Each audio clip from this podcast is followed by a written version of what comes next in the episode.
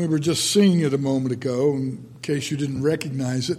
That was Psalm 139, or at least a rendition of Psalm 139. And David ends that beautiful psalm, which speaks so eloquently of God's intimate knowledge of every one of us. He ends that psalm with these words, and this is Psalm 139, verses 23 and 24. Search me, O God, and know my heart.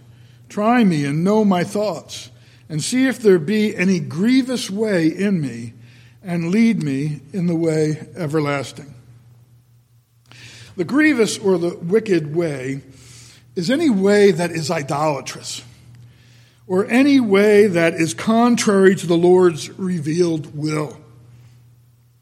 And this is a prayer that God, whose gaze is penetrating, will discover, will uncover, will rescue us from any such way and set us solidly on the everlasting way, on His way of truth.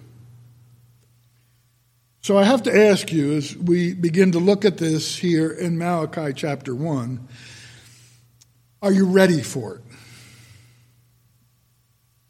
Have you hopefully given some time to prayer as we begin this and what the Lord may have to say to you in it? Are you ready to do this?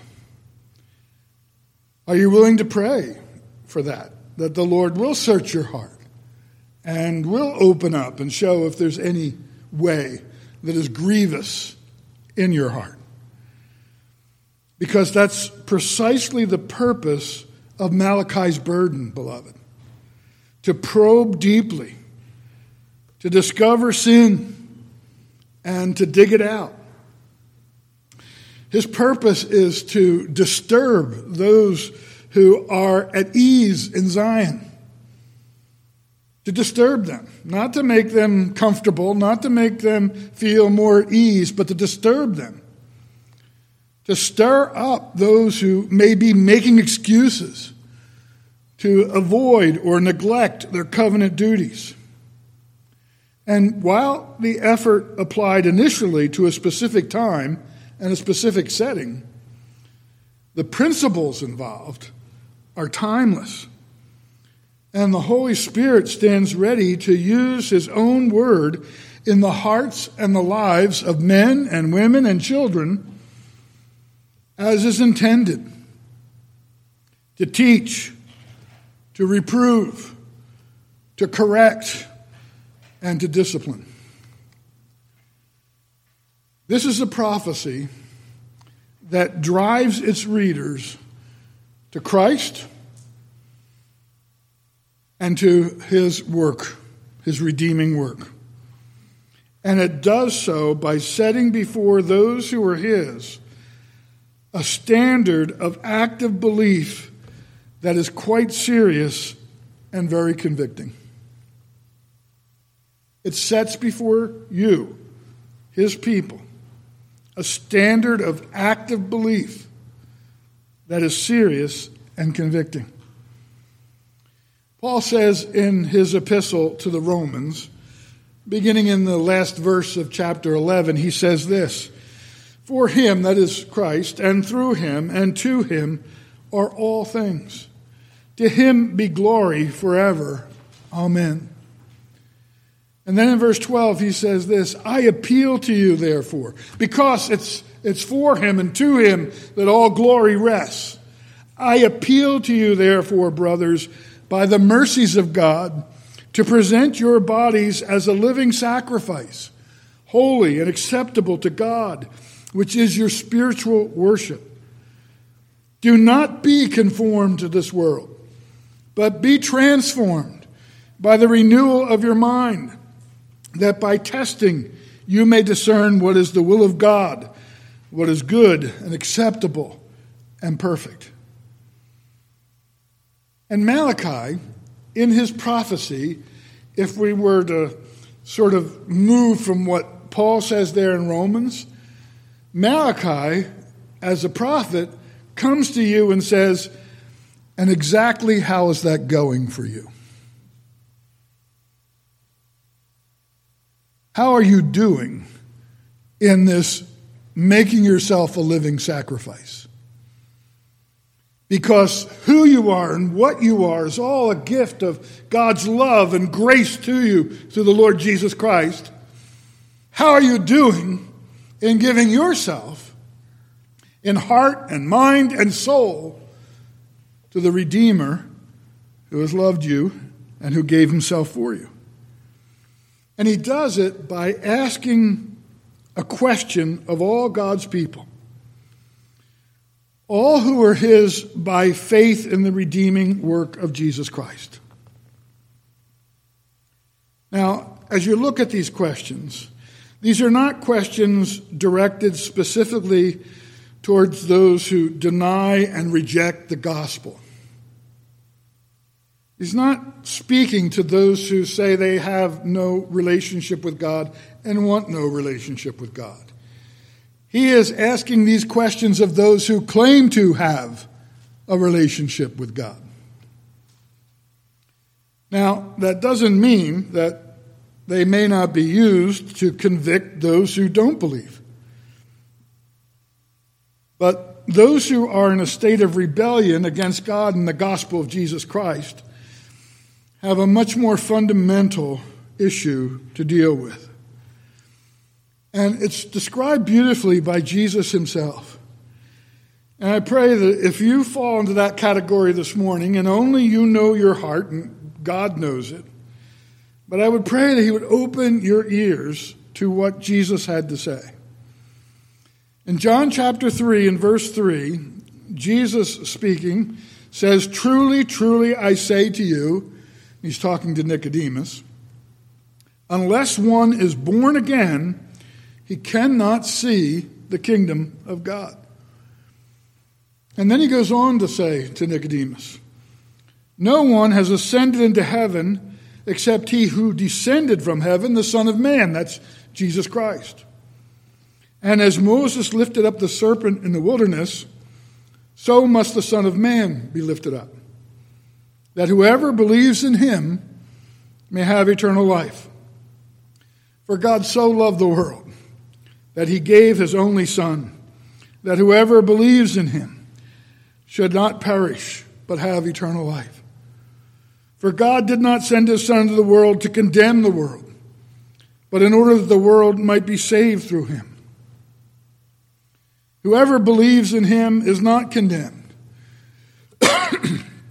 but whoever does not believe is condemned already because he has not believed in the name of the only Son of God. Now, if you're outside of faith in Jesus Christ, Jesus says this is where you stand before God this morning. That's where you are, condemned already because you have not believed in the name of the only Son of God. He goes on to say, and this is the judgment. The light has come into the world and people love the darkness rather than the light because their works were evil. For everyone who does wicked things hates the light and does not come to the light, lest his work should be exposed. But whoever does what is true comes to the light, so that it may be clearly seen that his works have been carried out in God. If you know this morning that you have not been born again, then I urge you to speak to, to me or to Steve or to one of the elders or the deacons or any one of the believers around you. It is never safe to delay when it comes to matters of the soul and eternity. And it would be a tragic thing for you to sit here this morning and hear these words of Christ appealing to you to look to the Son of God who was sent to save sinners, and for you to turn from that and walk out of here without giving it any regard or any thought or any prayer or any question. It would be tragic for that to happen.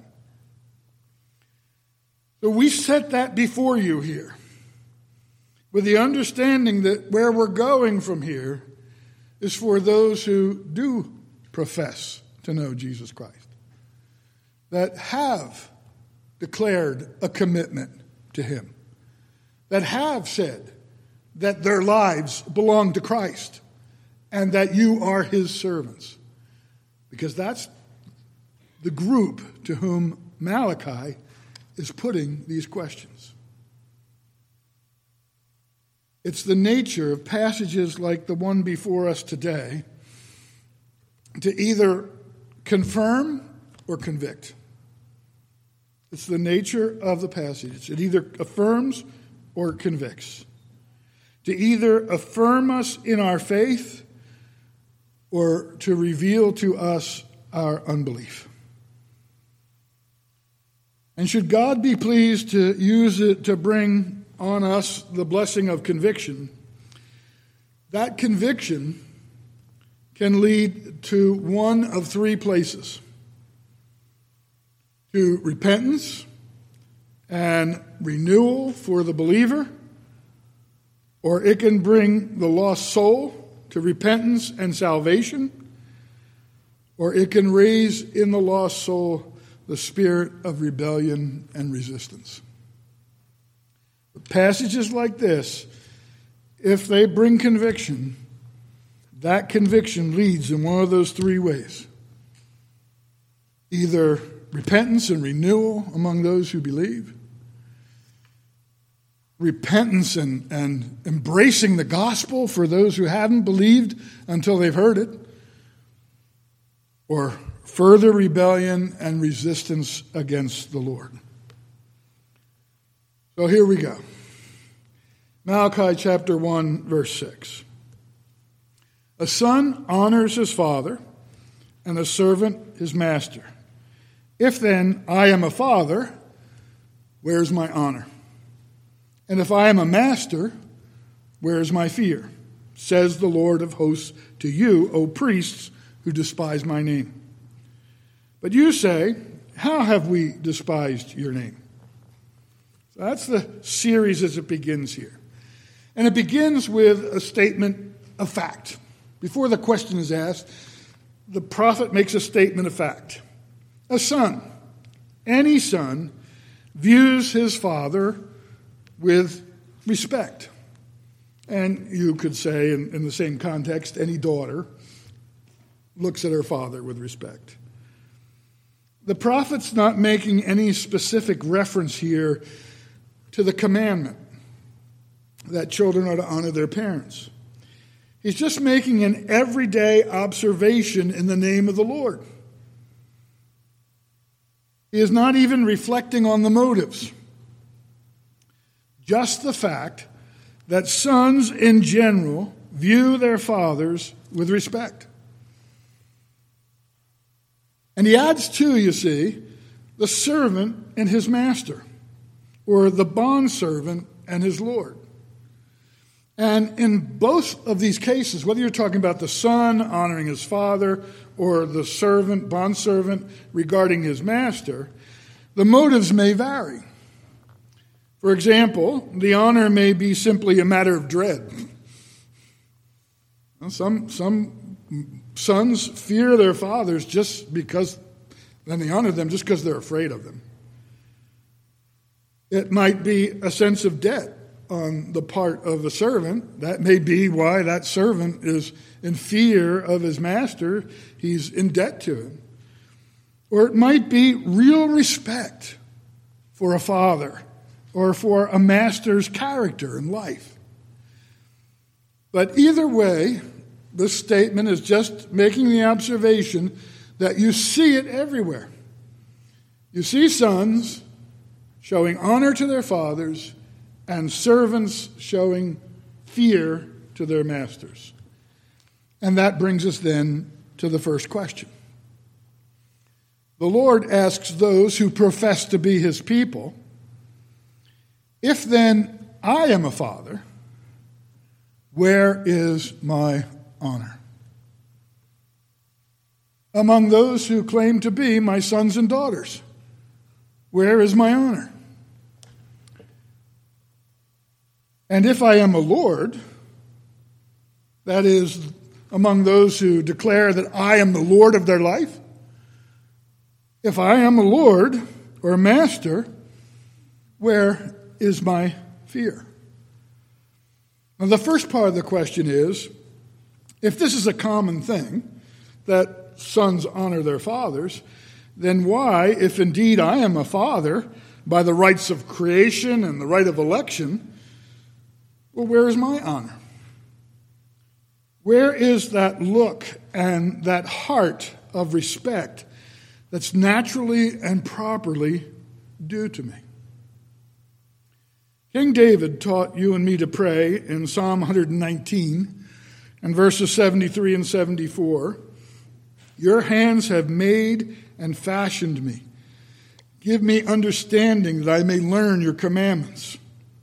Those who fear you shall see me and rejoice because I have hoped in your word. Lord, you're the one who's made me. You're the one who's given me life. You're my Father and my Lord.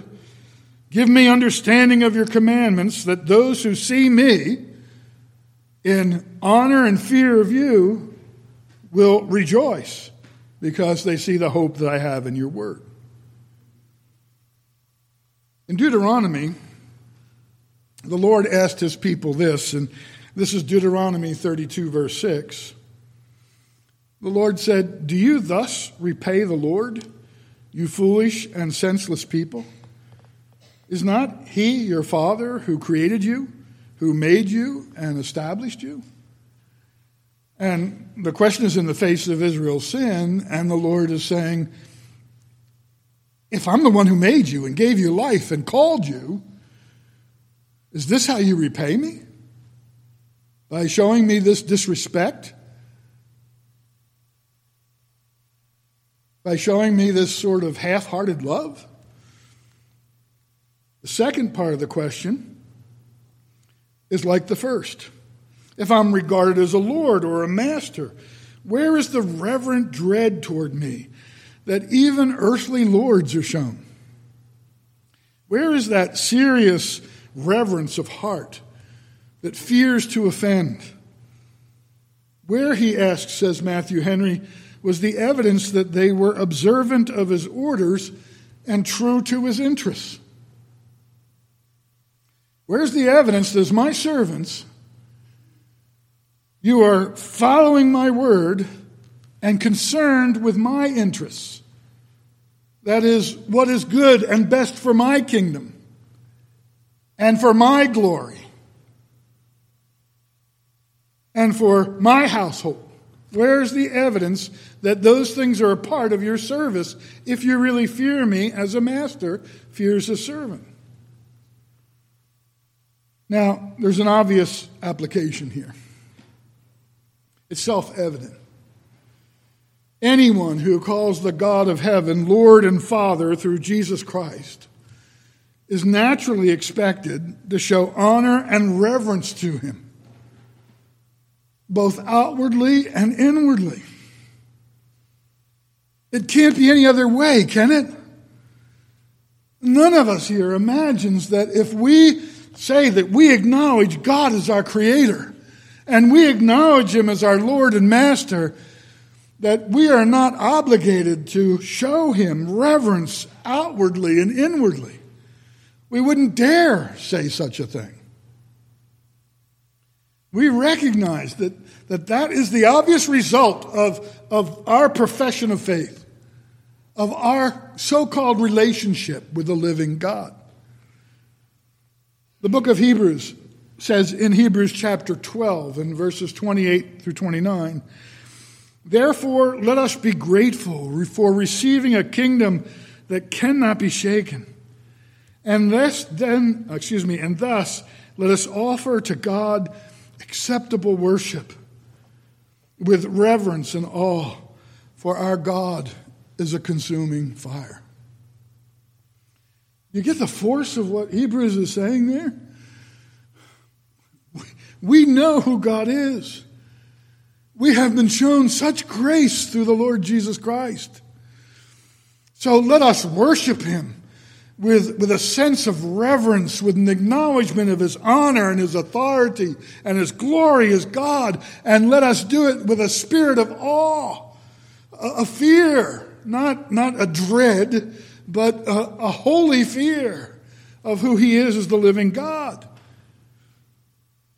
And Peter says, by the Holy Spirit, in 1 Peter chapter 1 and verse 14, that we are to carry ourselves as obedient children. And he says, as obedient children, do not be conformed to the passions of your former ignorance.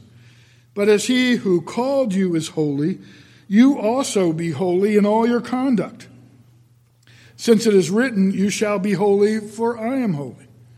And if you call on him as Father, who judges impartially, according to each one's deeds, conduct yourselves with fear throughout the time of your exile, knowing that you were ransomed from the feudal ways inherited from your forefathers, not with perishable things such as silver and gold, but with the precious blood of Christ, like that of a lamb without blemish or spot.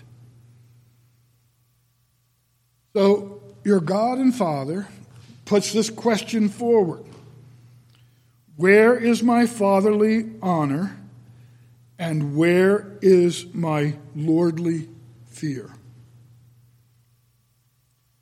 Now, as we look at that, you may be saying to yourself, wait a minute, you left something out of what you're pressing there. This is addressed to the priests in Israel. And it doesn't seem to apply to the nation in general. Well, I would answer, in part at least, that at time the priests represented the whole nation. The priests were the representatives of the people, and they imaged the people.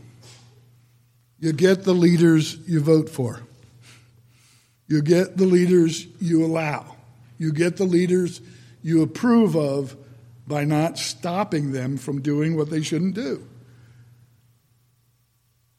They were the reflection of the hearts and minds of the people, and they stood before the Lord in their place. But in addition, beloved, the New Testament clearly teaches the priesthood of every believer. And therefore, the responsibility of every believer to serve the Lord with heartfelt love and reverence. What does Peter say in 1 Peter chapter 2 in verses 4 and 5? You as you come to him a living stone rejected by men but in the sight of God chosen and precious you yourselves like living stones are being built up as a spiritual house to be a holy what priesthood so, does that mean that as priests you get all the privileges but none of the responsibilities? You think that's what he means here? You get all the, all the privileges, all the blessings, but you, you don't have any of the responsibilities. No, we know that's not it. Because what is our calling? To offer spiritual sacrifices acceptable to God through Jesus Christ. That's our calling to offer acceptable sacrifices, sacrifices that acknowledge the honor that's due to his name and the fear that he deserves as our master. Later on, Peter says in 1 Peter 2 9, you are a chosen race, a royal priesthood, a holy nation, a people for his possession, that you may proclaim the excellencies of him who called you out of darkness into his marvelous light. It's your duty and my duty, beloved, as believers, to call, because we've been brought out of darkness and into this marvelous light, to set up the glory of God and to acknowledge the glory of God. John, in writing to the seven churches, says in John 1, verses 4 through 6 Grace to you and peace from him who is, and who was, and who is to come, and from the seven spirits who are before his throne, and from Jesus Christ, the faithful witness, the firstborn of the dead, and the ruler of kings on earth, to him who loves us and has freed us from our sins by his blood, and made us a kingdom, made us priests to his God and Father. To him be glory and dominion forever and ever. Amen. Now, don't misunderstand me. This doesn't absolve the elders from their duties, but it doesn't allow the people to escape them either. What is said to the priests is said to all. Nay, it is said to us who, as Christians, profess ourselves not only to be the people of God, but priests to him, Matthew Henry says. Now, the reason this question is put forth is because there are despisers.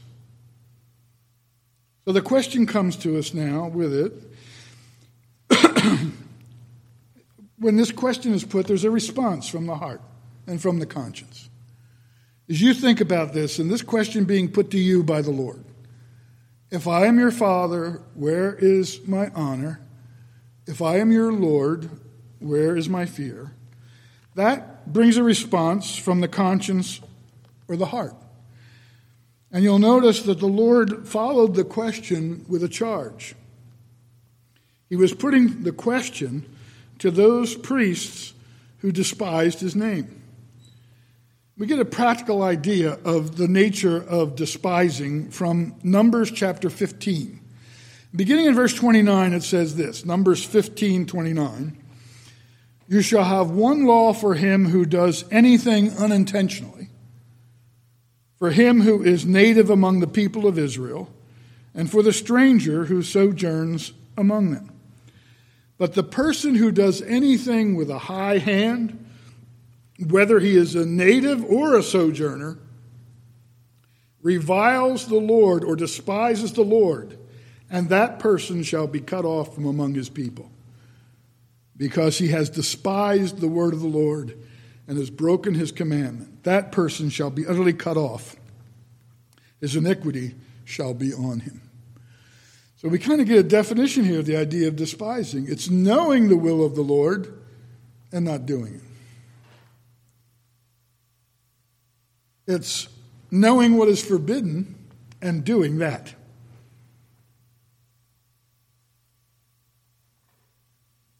knowing and understanding His will to carry out certain things in His name and not doing so. Knowing and understanding His will that some things are forbidden and indulging in them. And in this case, the priest did so by either refusing to do what was commanded or by doing what was forbidden. And that brings us to the second question in this section. And the second question comes from the priests. And it is the response of their conscience. And it comes across as defensive. Because rather than confessing the obvious, they demand proof. They demand proof from God of any questionable effort on their part to show both the honor and the fear due to the Lord. You ask this question If I am a father, where's my honor? Where can you show that we haven't honored you? Matthew Henry says their defense was their offense and in justifying themselves, their own tongues condemned them. They say, How have we despised your name? Now, just think about it, beloved. Even if they had not been guilty of such obvious violations of the law that we find that they have, this would have been the perfect time for them to exercise a contrite and broken heart, wouldn't it? To reply in that spirit as the New Testament teaches, even when we've done all that the law demands, we are still unprofitable servants because we've only done what was required of us. And just on the basis of that truth, that they really felt they had done everything that was required of them, there was still room for them to be humble and contrite and to say, No, we haven't shown you what you deserve. This would have been the time in the immediate context for the priest to reply, with Psalm 19, verses 12 through 13. Who can discern his errors? Declare me innocent from hidden faults. Keep back your servant also from presumptuous sins. Let them not have dominion over me. Then I will be blameless, and then I will be innocent of great transgression. Lord, surely if you're even bringing this question to me, there's room for me for repentance and for questioning how I walk and how I live before you. In Psalm 130, verses 2 through 4, David prays, O Lord, hear my voice. Let your ears be attentive to the voice of my pleas for mercy. If you, O Lord, should mark iniquities, O Lord, who could stand? But with you there is forgiveness that you may be feared. But instead they act pained pain that their integrity should be challenged or questioned by the Lord. And to fully appreciate, beloved, what is going on here, we have to pause and we have to understand the language being employed. Because the name of the Lord is a term that goes beyond just the actual words Father and Lord, in this case. It encompasses all that God is as God, all that is expressed by those titles and, and all the titles he has as the living God. For example, if I'm introducing someone to you, we're staying together, and I tell you that that person was an Eagle Scout, it brings a whole testimony of achievement and character to your appreciation of that person. If you have any idea what that means, just using that term changes your attitude towards that person. In like but far superior manner, when we say that God is our Father, every good and perfect concept associated with fatherhood is reflected in that title. When we call him Lord, the same is implied. His protection of us, is broad and it's complete. His provision is perfect in every way, and our duty to Him is clear and total. So their reply is In what way have we failed to honor or respect all that you are as God or Father? And in what way have we failed to fear and reverence you as the Lord our God? That's what they're saying. And when you look back at that, even you and I can ask the question was it true that they could not imagine any way?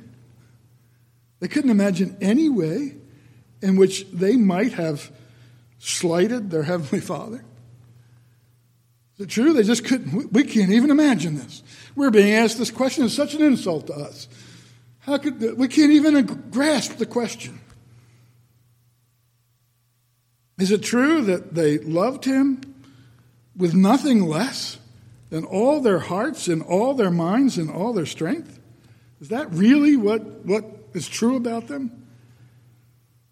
Was it true that their service to the Lord was so pure and upright, so thorough and complete, that he was actually being a little unfair in asking this thing of them? They seemed to act as though it was an insult. But it was nothing of the sort, beloved. It was a nudge to their conscience.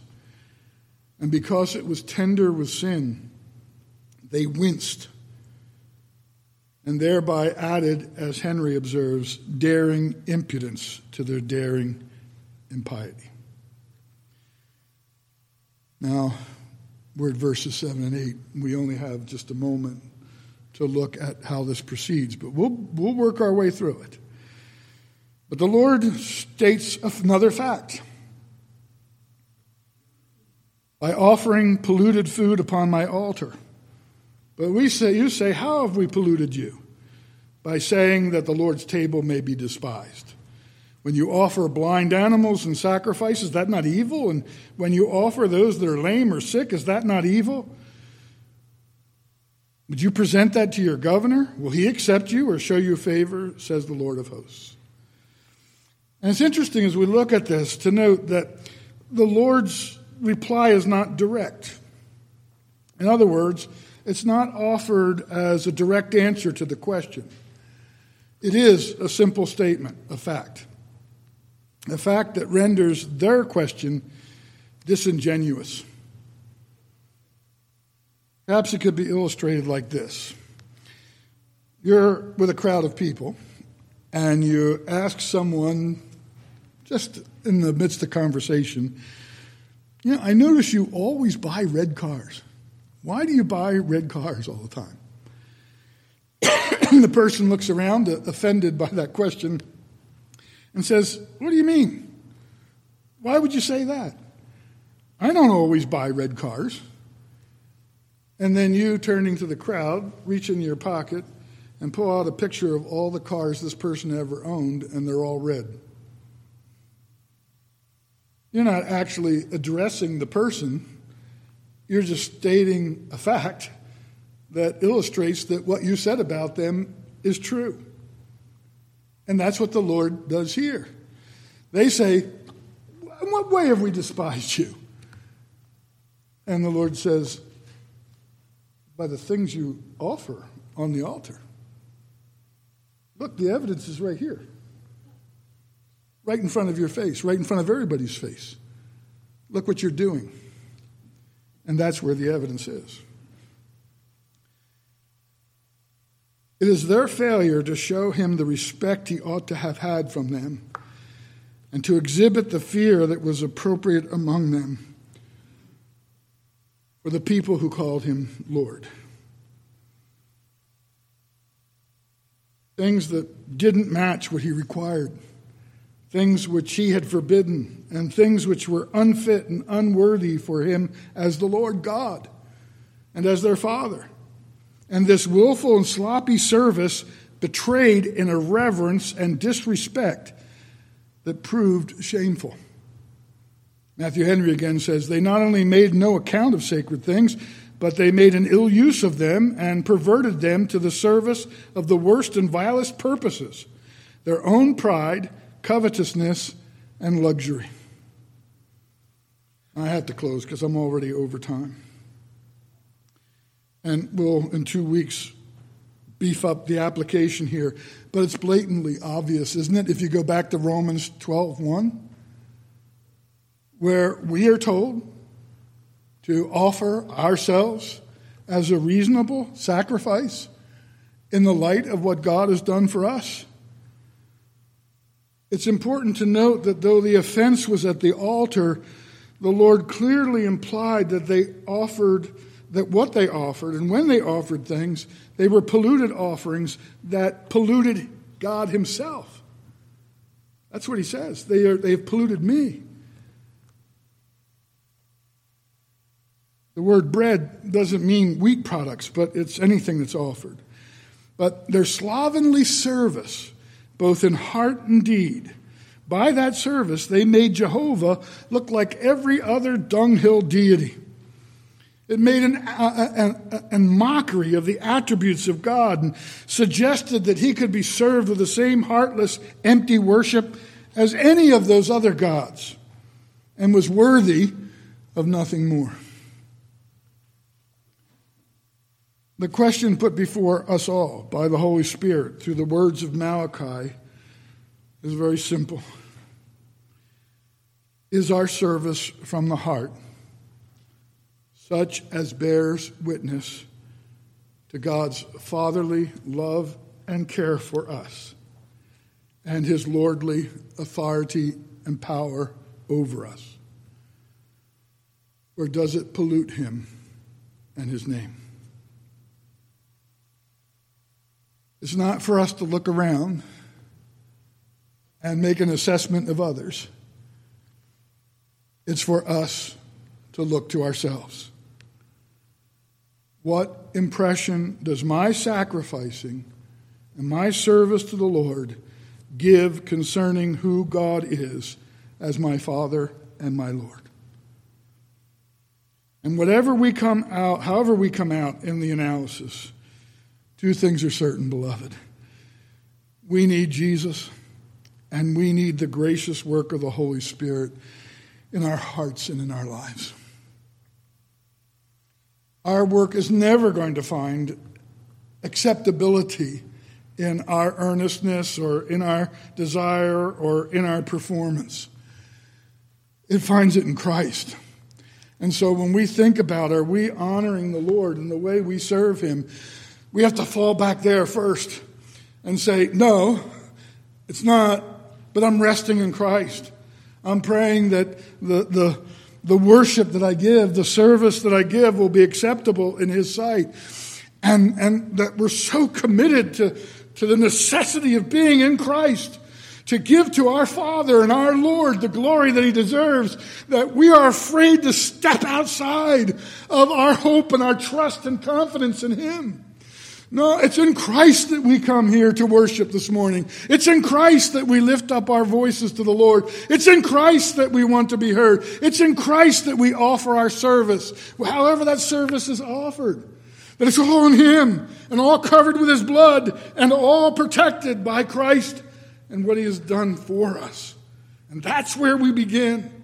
And that's what we fall back upon.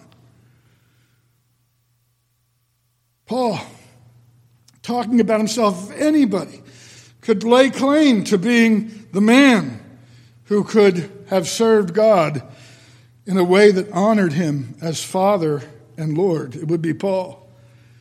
But what did Paul say? Oh, wretched man that I am, who will deliver me from this body of death? Thanks be to God through Jesus Christ our Lord. That's where my hope is. I want to